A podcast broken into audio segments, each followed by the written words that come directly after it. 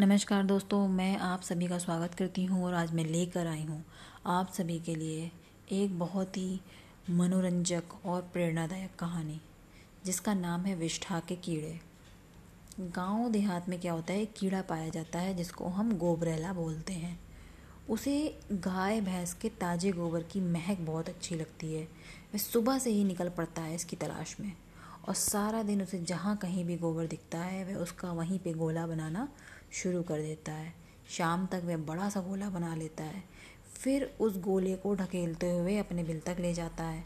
लेकिन बिल तक पहुँच उसको ये पता चलता है कि गोला तो बहुत बड़ा बनाया।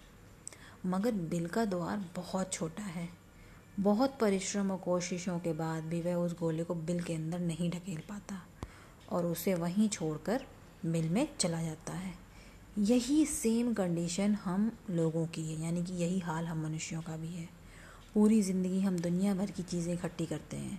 मीन्स पैसा, रुपया, धन, जायदाद, ये, वो सब कुछ, गाड़ी, बंगला। और जब अंत समय आता है तो पता चलता है कि हम सब तो ये साथ ले ही नहीं जा सकते। अब हम जीवन भर की कमाई को बड़ी हसरत से देखते हुए अपना समय व्यतीत करते हैं और एक दिन विदा ले लेते हैं। कहते हैं कि पुण्य किसी को दगा नहीं देता और पाप किसी का सगा नहीं होता। जो कर्म को समझता है, उसे धर्म को समझने की ज़रूरत नहीं। संपत्ति के उत्तराधिकारी कोई भी हो सकता है या अनेक भी हो सकते हैं। लेकिन हमारे कर्मों के उत्तराधिकारी सिर्फ़ और सिर्फ़ हम हैं। हम स्वयं ही हैं। इसलिए उस खोज में रहना चाहिए जिसके साथ जाना है, उसे हासिल करने में ही समझदारी है। यही हमारी कहानी का मॉरल था। नहीं तो हमारी हालत भी इस गोबरेले जैसी ही हो जाएगी। हम ज़िंदगी भर एक बड़ा सा गोला बनाने के चक्कर में लगे रहेंगे और अंत में हमें पता चलेगा कि इस गोले को तो हम अपने घर के भीतर ले ही नहीं जा सकते।